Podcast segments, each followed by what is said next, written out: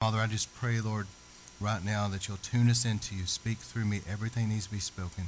And help us have eyes to see and ears to hear. Let your word go forward and accomplish everything you sent it forth to do. Bless this time. Speak through me. In Jesus' mighty name, amen. Are we ready, brother? All right.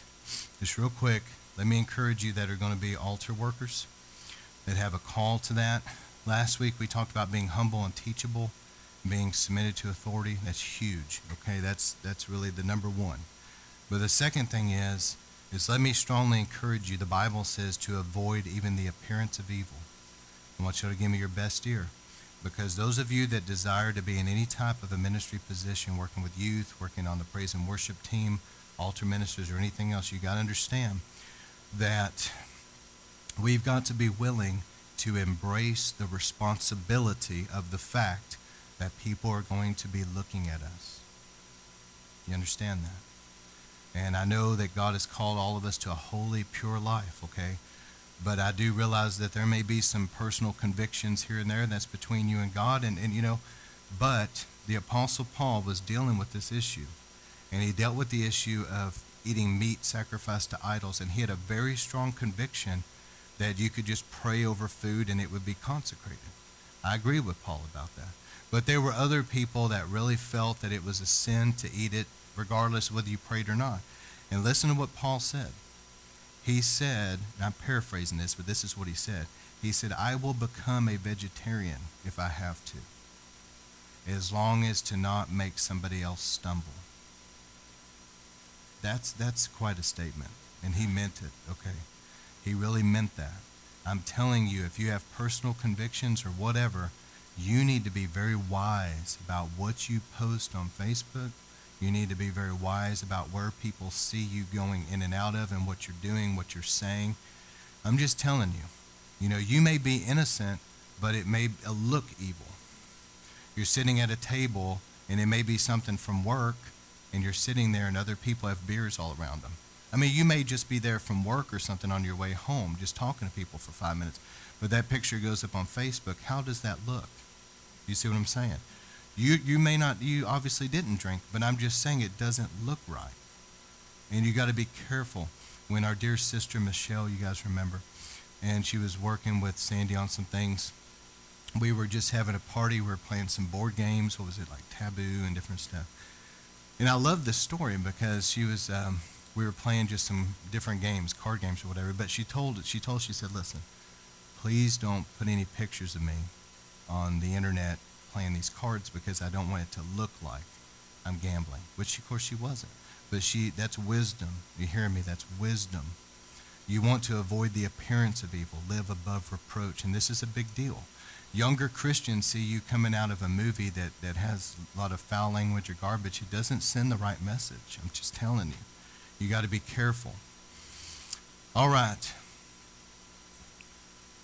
Philippians 2:15 so that you may become blameless and pure children of God without fault in a warped and crooked generation. Then you will shine among them like stars in the sky. God's wanting us to be pure and holy but he's wanting us to avoid even the appearance of evil. It's one thing to live pure and holy but it's another another thing to think in your mind I've got to be real careful about how things even look. You see what I'm saying?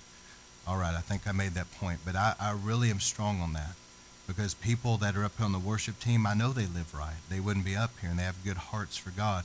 But nonetheless, I tell I'm telling them too, we've got to make sure that we avoid any appearance of anything that doesn't even look right.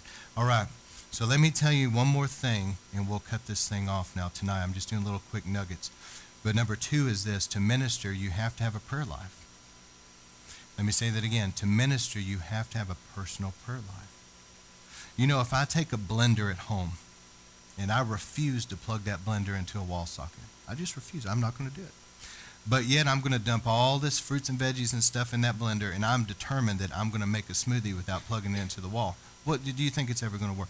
How are you and I, and I, I'm saying this to me just as much as you, how in the world am I supposed to minister if I have not spent time with the Lord, my source? I don't have anything of myself. There's nothing that I can do for anybody of any value.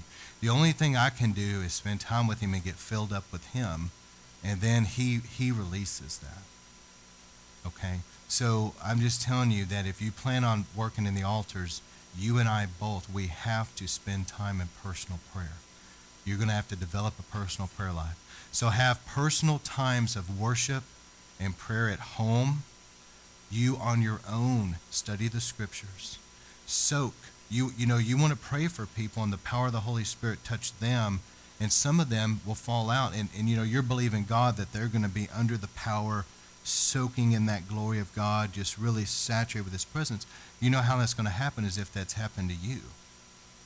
You see, a lot of times when I'm pr- having a personal prayer time on, say, Saturday during the day, part of that time is just to soak in the Lord and listen.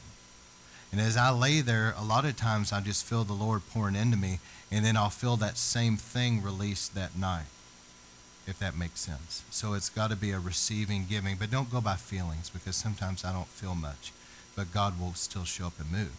I'm not trying to get you to focus on feelings, but I'm just making a point that there's a relationship aspect of being intimate with the Lord. And live out a life where you're quick to repent. If you do stumble and make a mistake, stop and repent then. Don't wait three days for it to become a major issue. Anytime a Christian sins in any way, you really should excuse yourself off to the restroom right then and get it right with God. I'm serious. If you're driving down the road, you ought to pull the car off the road and be like, Lord, forgive me right now. I was wrong. Wash me, cleanse me. Get it done immediately. Also, go deeper in your personal cleansing. You know, on your personal personal life, the communion table, anointing with oil if you feel you've been defiled in any way and you need to get water baptized again, don't be ashamed of these things. It's important. Pastor Kilpatrick pastored the great Brownsville revival all those years, and he said he would anoint himself with oil before. And he, he said, I would anoint my tongue before I preached and gag every time, you know.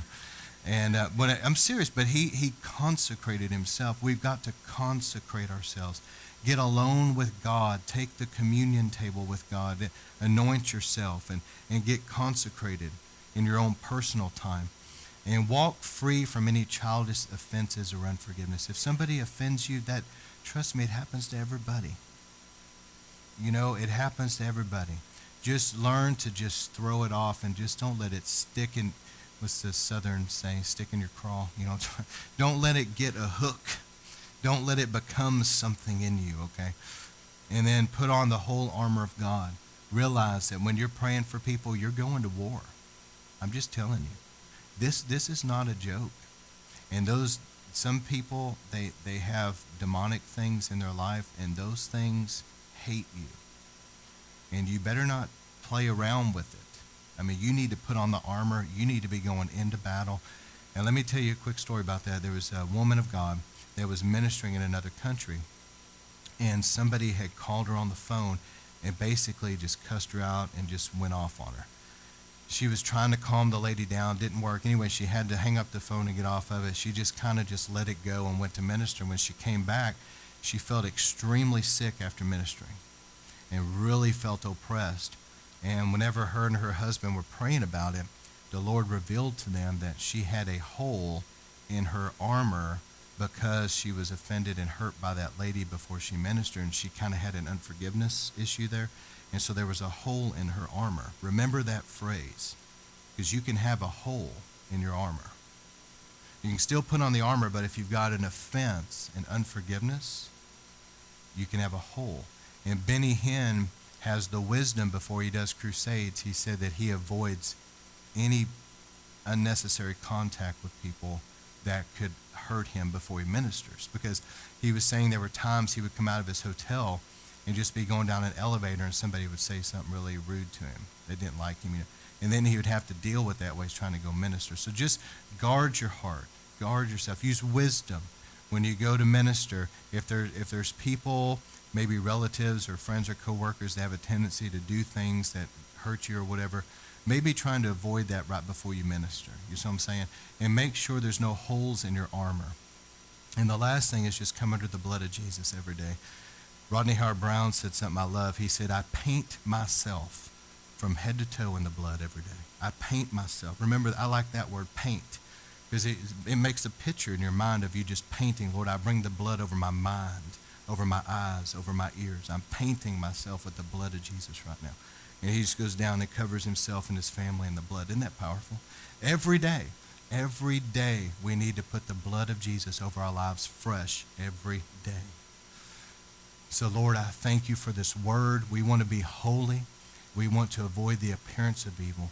And we want to be great warriors for you that don't have holes in our armor, but our armor is clean in Jesus' name. I thank you for it now. Amen. If you could go ahead and kill recordings. And Lord, tonight in this awesome prayer meeting, I thank you. We believe together. We thank you. We believe we receive right now every prayer request that's been offered up. We believe right now. Y'all agree with me, Lord? We believe